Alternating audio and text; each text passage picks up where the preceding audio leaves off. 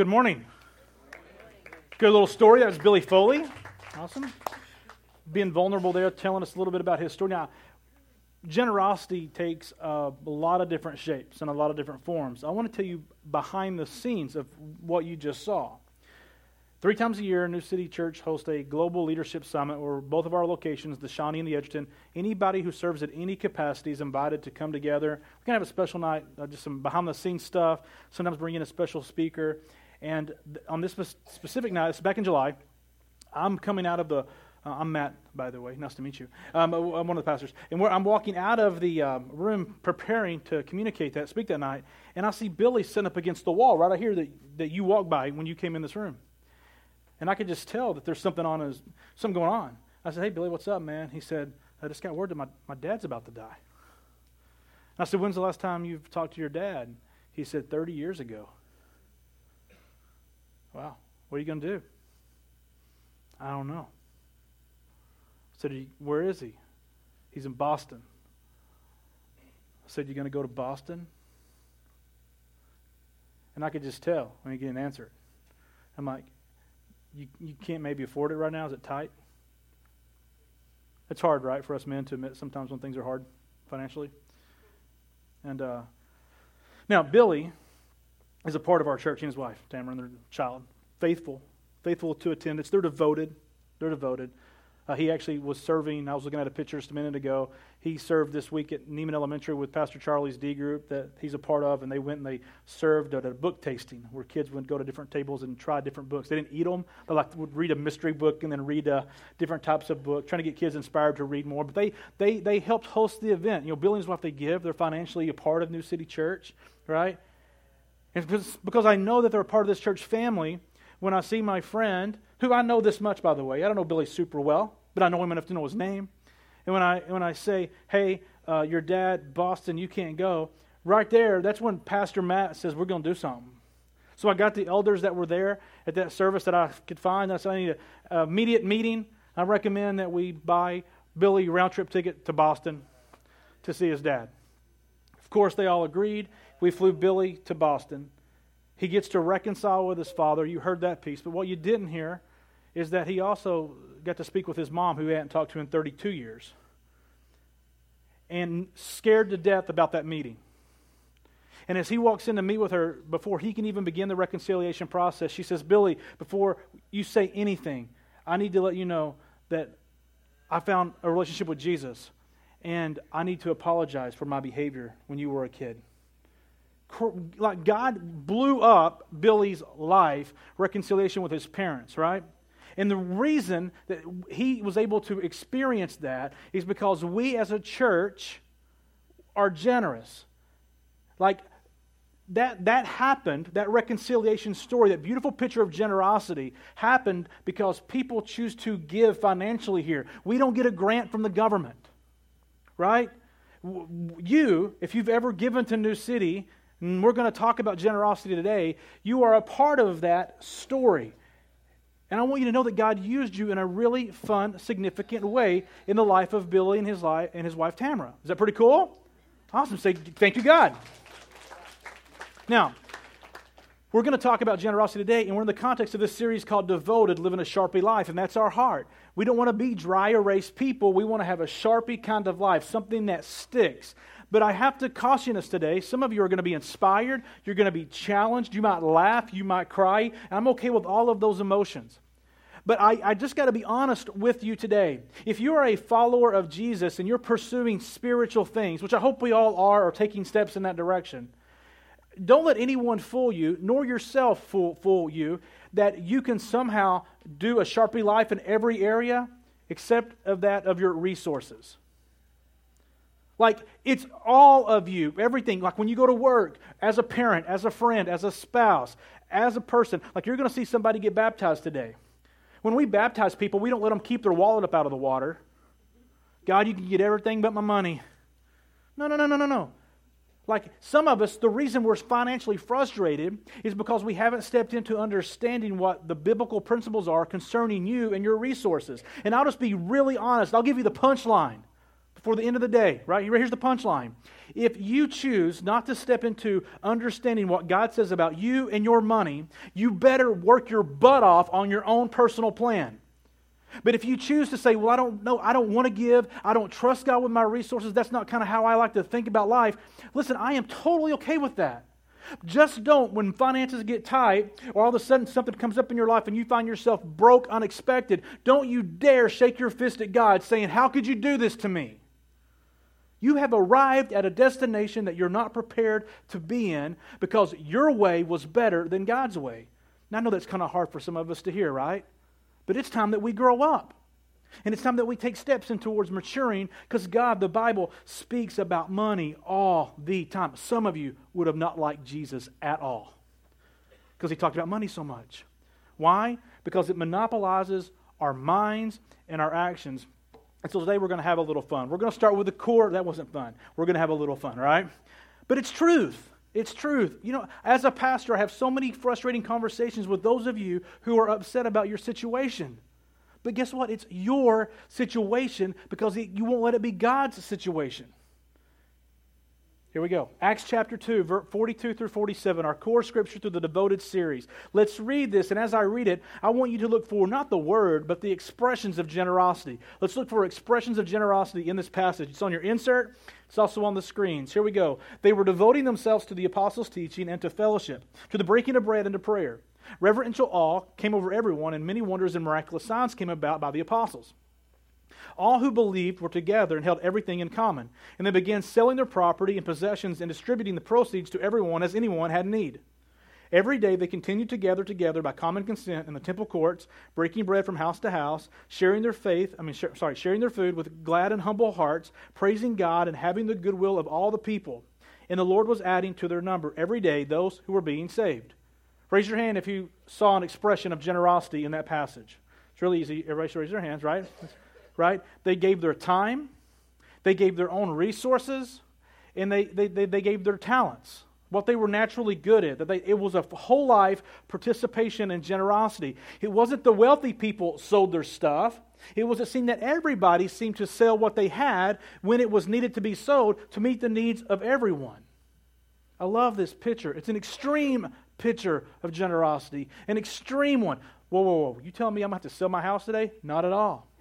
They did in their context what was required, what was needed, right? And a little beyond that, actually, to meet the needs of everyone else. I want to actually give you the definition of generosity on how we're going to define the word generosity today, and it's this. Generosity is any time that you give beyond what is necessary or expected. Generosity, giving beyond.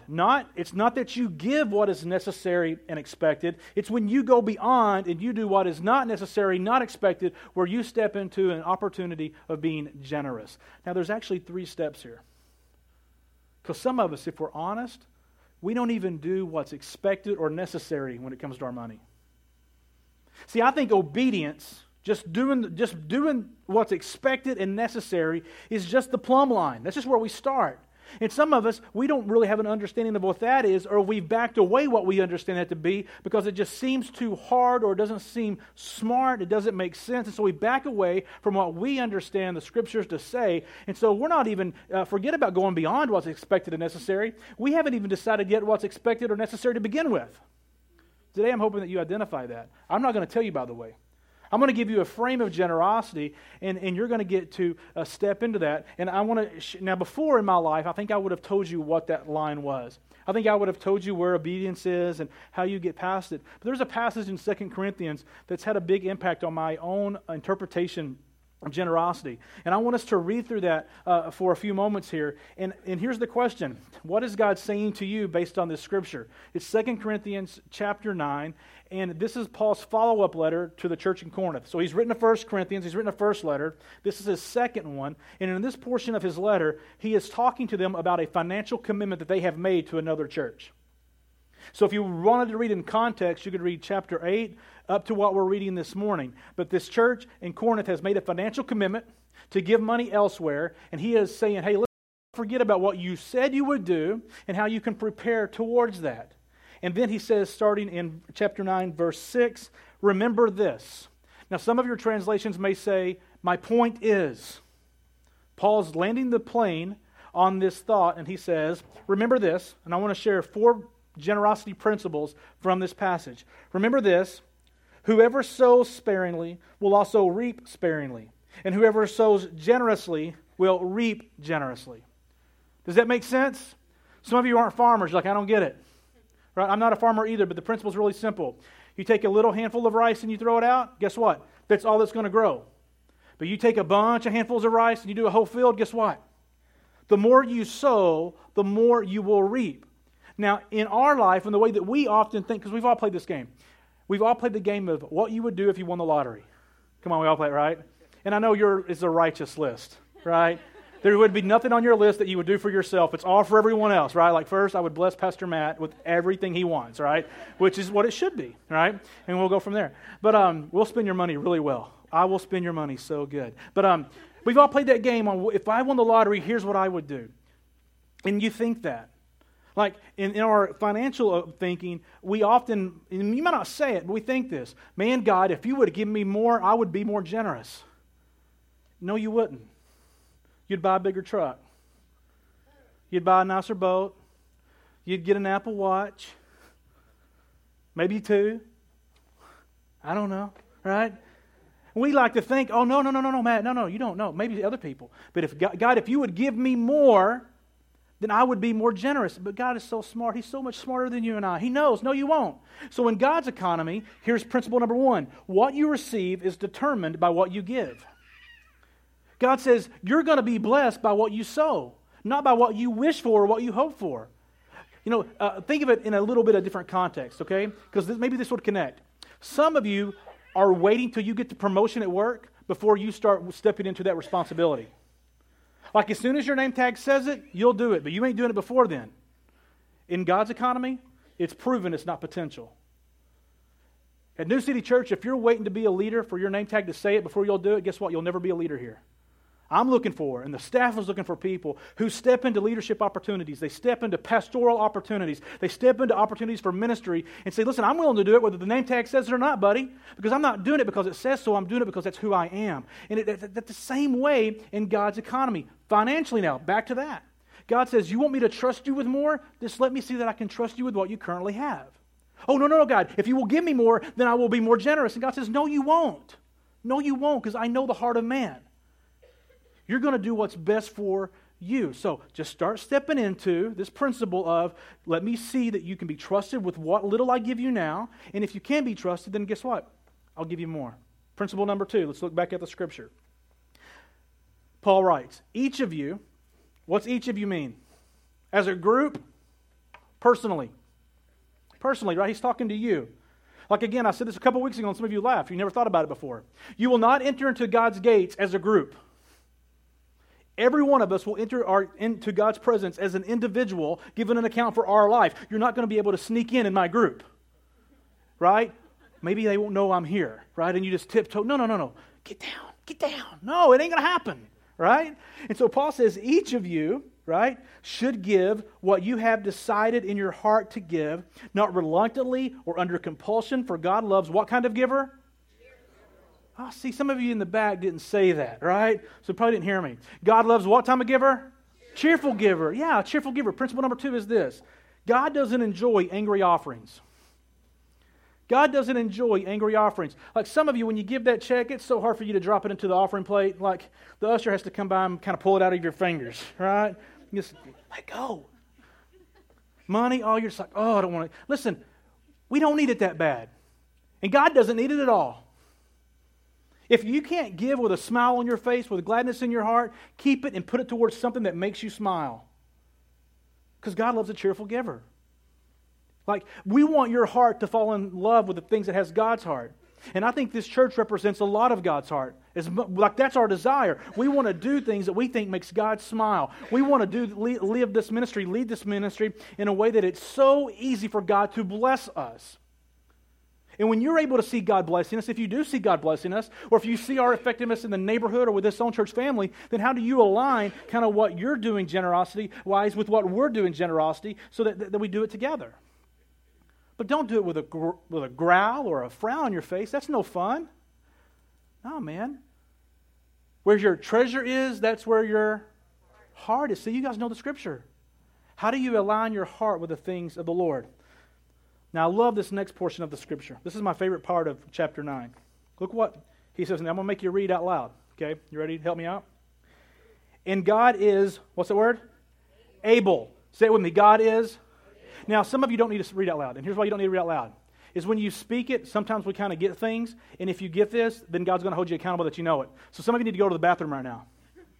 Because ignorance is not bliss. Sometimes ignorance is sin. And I'm about to make you unignorant to what God says about you and resources. Okay? So you ready for this? This is going to change your life if you'll accept it and believe it. Here we go. God is able. He's not unable. He is able to bless you. How so? Abundantly. Is abundantly more than necessary or expected? Yes. God is able to bless you so generous. I love so that. Here's the hook, right? So that in all things, say it with me, all things, at all times, having all that you need, you will abound in every good work. Do you see the word sometimes in there? Or maybe? No, let me read this to you now and just kind of let it soak over you. And God is able to bless you abundantly, so that in all things, at all times, having all that you need, you will abound in every good work. Now, some of you are like, I don't get it yet. Okay, let me explain it in this way, how I learned it. One day I was having a frustrated conversation with God about why I wasn't wealthy. Now, in world standards, I'm wealthy, but in Johnson County, the Millers aren't, okay? And I was whining a little bit, and it's selfish, I'll own it. God, why aren't I wealthy? Why isn't there more zeros on my savings account and checking account? Why? You know what God said to me? God speaks to me. Hope He speaks to you, right?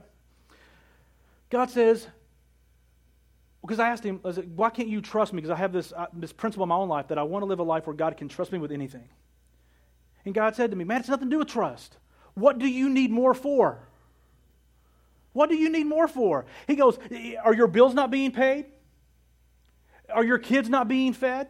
He goes, tell me one thing at New City Church that I'm not resourcing right now for you. He said, buddy, I'm resourcing completely, abundantly, every dream you have. If you want more resources, get a bigger dream. If you want more, then get a bigger vision. I'm giving you more than what you need for what you're currently doing. So don't whine to me about wanting to be wealthy. You don't need to be wealthy. I'm giving you exactly what you need for this season of your life. Now, some of you go, wow, you sound like Joel Osteen. This is not name it, claim it, blab it, grab it. I'm not talking that. I'm not even anti-Joel. But what I want you guys to hear, well, principle number 3, God will resource your current vision, not beyond it. Everyone in this room, God has called toward a ministry. I don't know if you've discovered it yet, but God has called you. He has saved you on purpose for a very specific thing. And the sooner you realize that ministry and the scope of it, and you begin to allow God to work through you towards that ministry objective, He's going to resource that ministry. And the more you trust God with what He might want to do, listen, the more you open up His opportunity to bless you in that. Notice the words, and God is able to bless you abundantly, so that in all things, at all times, having all that you need, you will abound in every good work.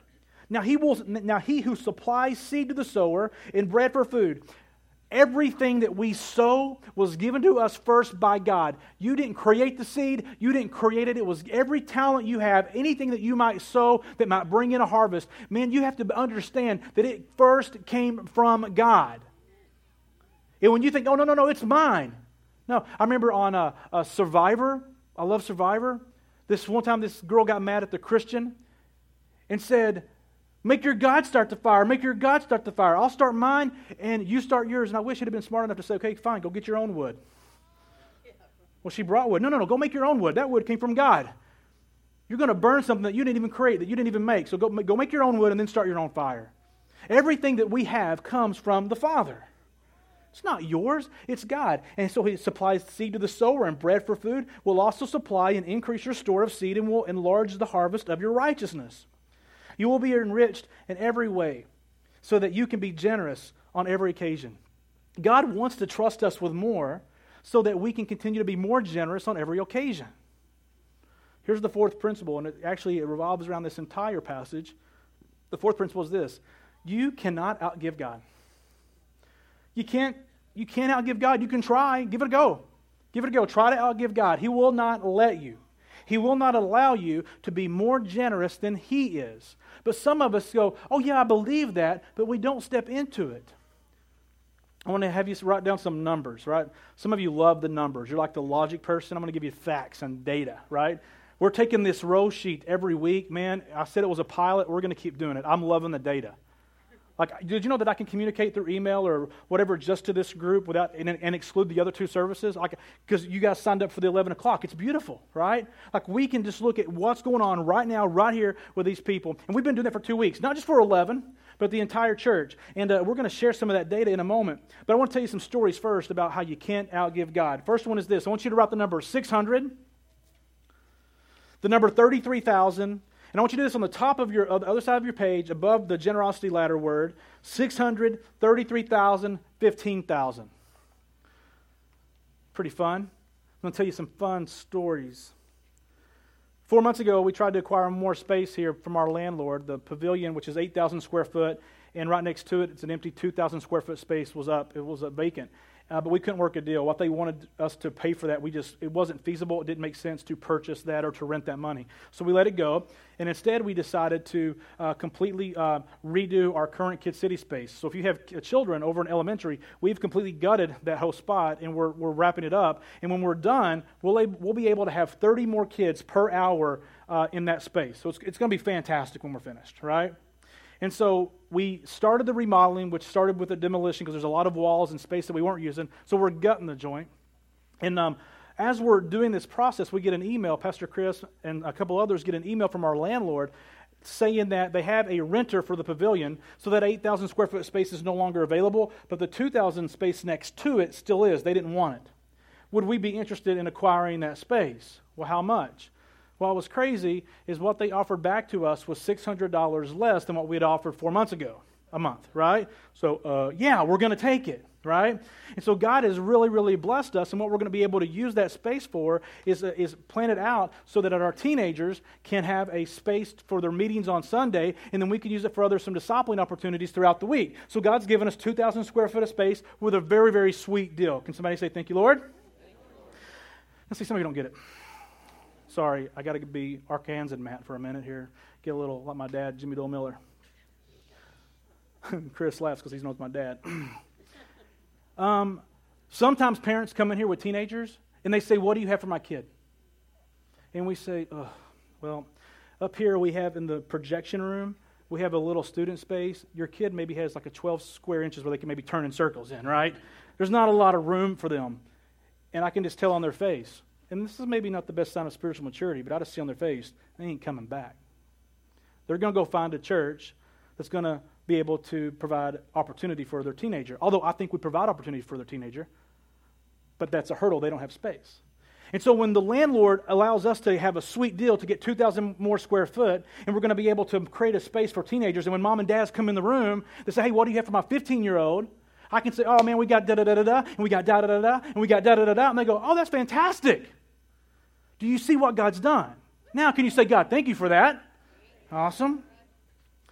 I like it when people come here and their children grow up. See, my dream is that one day I'm sitting at the chair and I look to my right and there's my wife and there's my three kids and it's their spouses are with them and my grandkids are in Kid City. See, that's my dream. Your dream may be, I want my kids to go to different churches because this is not applicable here. No, I want my kids to grow in their understanding of the Lord right here at New City. I want to have my hands all over. I almost said have my hands all over your kids, but that sounds weird. I want to have our ministry all over your children so that they're growing in the way of the Lord. 33,000.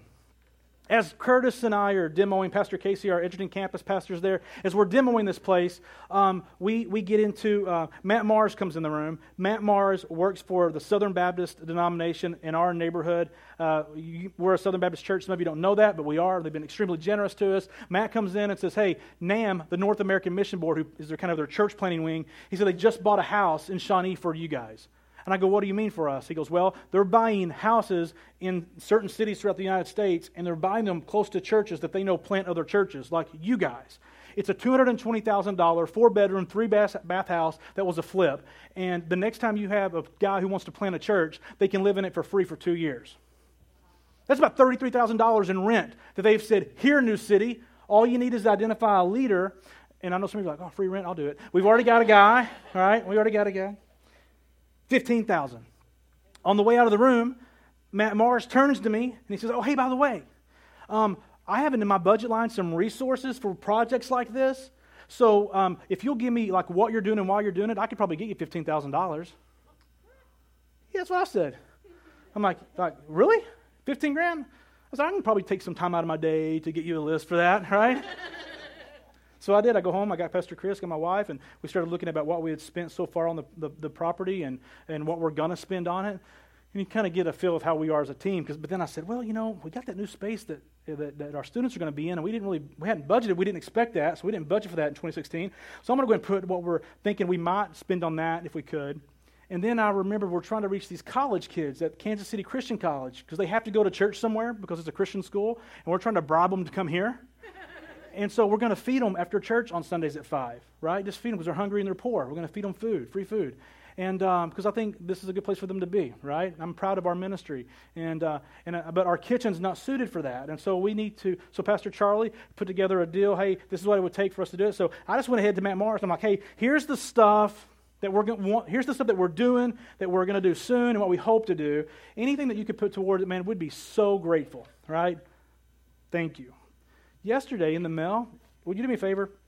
I told you right now $15,000. Could you make that one of four? We received a check for $45,000 yesterday from the North American Mission Board. Is that not fantastic?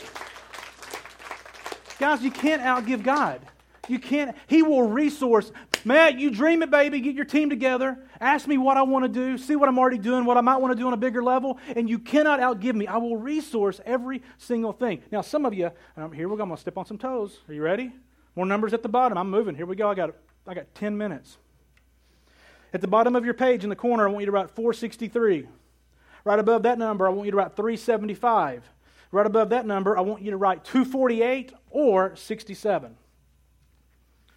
463, 375, 248 or 67. Some of you are going to be like, oh. Some of you are going to be so discouraged by this. I think it's an opportunity. Over the last 2 weeks, we've had 463 people come through our ministry on Sunday morning. Pretty cool, right? Of those 463, 375 were adults. Of those 375 adults, 248, or 67%, have not given a dime towards the ministry of New City Church. Not a dime. 67% of this room celebrates what God's doing and what we're doing. Meanwhile, it's not, look what we've done, it's look what they've done. I want you to be able to say, we, and mean it. I want to show you an example. This ladder is here on purpose. It's not, we didn't forget it, okay? This ladder represents all of the resource responsibilities of New City Church. From turning the lights on to the ministry we do in Laos, it covers everything we do. Everything in the context of generosity at New City is going to be represented on this ladder. And I'm inviting some of you today, if you've never given at New City Church and you're calling this your church home, to get on the ladder and just simply start to give. It's that simple. Just start to give. I'm not telling you what to give. I just want you to be able to say, you know what? I sent Billy to Boston, and hey, I took care of 30 new churches in Laos that got started this year. And that was me. Like, I'm a part of that we. By just simply starting. But I don't want you to stay there long. And some of you started a long time ago, right? And you took a step and you've been a consistent giver. A consistent giver is simply someone who gives when they think about it, they give when they got it, or they think the message was good enough. I don't know, right? Like, you like the movie, you give. I don't know. I always pay before I go to the movie, and I always pay for my food even if I didn't like the meal. But anyway, that's a whole other topic. But sometimes we just give every once in a while, right? And I want to ask you guys who are you give consistently to take a step, and this is my heart for the majority of the church, that we get to this place where you're an on-purpose giver. Giving on purpose means this. You're never, ever, ever again for the rest of your life, whether it's this church or another church, you're never, ever surprised by the offering at the end of the service. Because you have decided in your heart, not reluctantly or on compulsion, what you're going to give. If it's $5, that's fine. You've decided in your heart, and you're giving it cheerfully. If it's $500, $5,000, $5 million, I don't care. You come in here knowing what you're going to do, or you come into another church if you're visiting today knowing what you're going to do. This is a part of your worship as much as anything else is. And here's the thing. Ready for this? The temptations I face? I am tempted not to, because of this rung, for the people who kind of give every once in a while, consistently, but not on purpose, I was tempted not to tell you about the $45,000 gift. Do you know why? Because you would say, oh, they don't need my money. Oh, somebody else gave it, so I don't have to. Awesome. Put void on that check. All right? Tear that up. Don't put that in there. All right? Here's the thing. Right here, can I help you out with something? Here is where you start giving out of obedience, whether the church needs it or not. God has blessed you. You recognize that God's blessed you, and therefore you give back on purpose. I'm not even talking about an amount yet, right? You decide in your heart, cheerful giver, knowing your gifts on purpose. The next step, and it's higher on the thing. Joe, we're going to wait just one more time, but you're good. The next, I'm going to do my tippy toes, right? On purpose, but a percentage on purpose. Now, the reason that this is a step up is because of simply this. If you're going to go here, it's going to take some maturing in your financial. Unless you're just simply loaded and super wealthy, you're going to have to be, we all laugh. We have to put some thought from being, hey, I'm going to be on purpose, I'm going to give this $20, to where you start saying, I'm going to give a percentage of my income. Somebody asked me once, well, what percentage do I give? Do I give off of my gross, or do I give off my net? And here's my new response. When you're buying a house and the bank asks you how much money you make, do you give them the big number or the little number? I give off the big number. You know why I do that? Well, it's principle number 4. Somebody tell me. I say principle number 4. You can't outgive God. You know what I do that's crazy? I give a percentage off of my income tax return. What? Yeah. My mama's going to give me money for my birthday tomorrow. You know what I'm going to do? I'm going to tithe off of it. My mother-in-law sent me $75. Guess what? $7.50 right off the top. Doesn't matter. It's going back to New City Church. And I'm hard-nosed. That's just a tithe. I'm not even talking about the other stuff that I might do. But I have decided, my family, that there is a percentage of our income that we're giving back to God through the means of New City Church.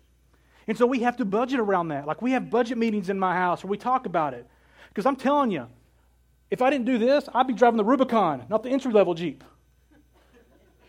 Are you with me? Like, this affects what you're going to do with your resources.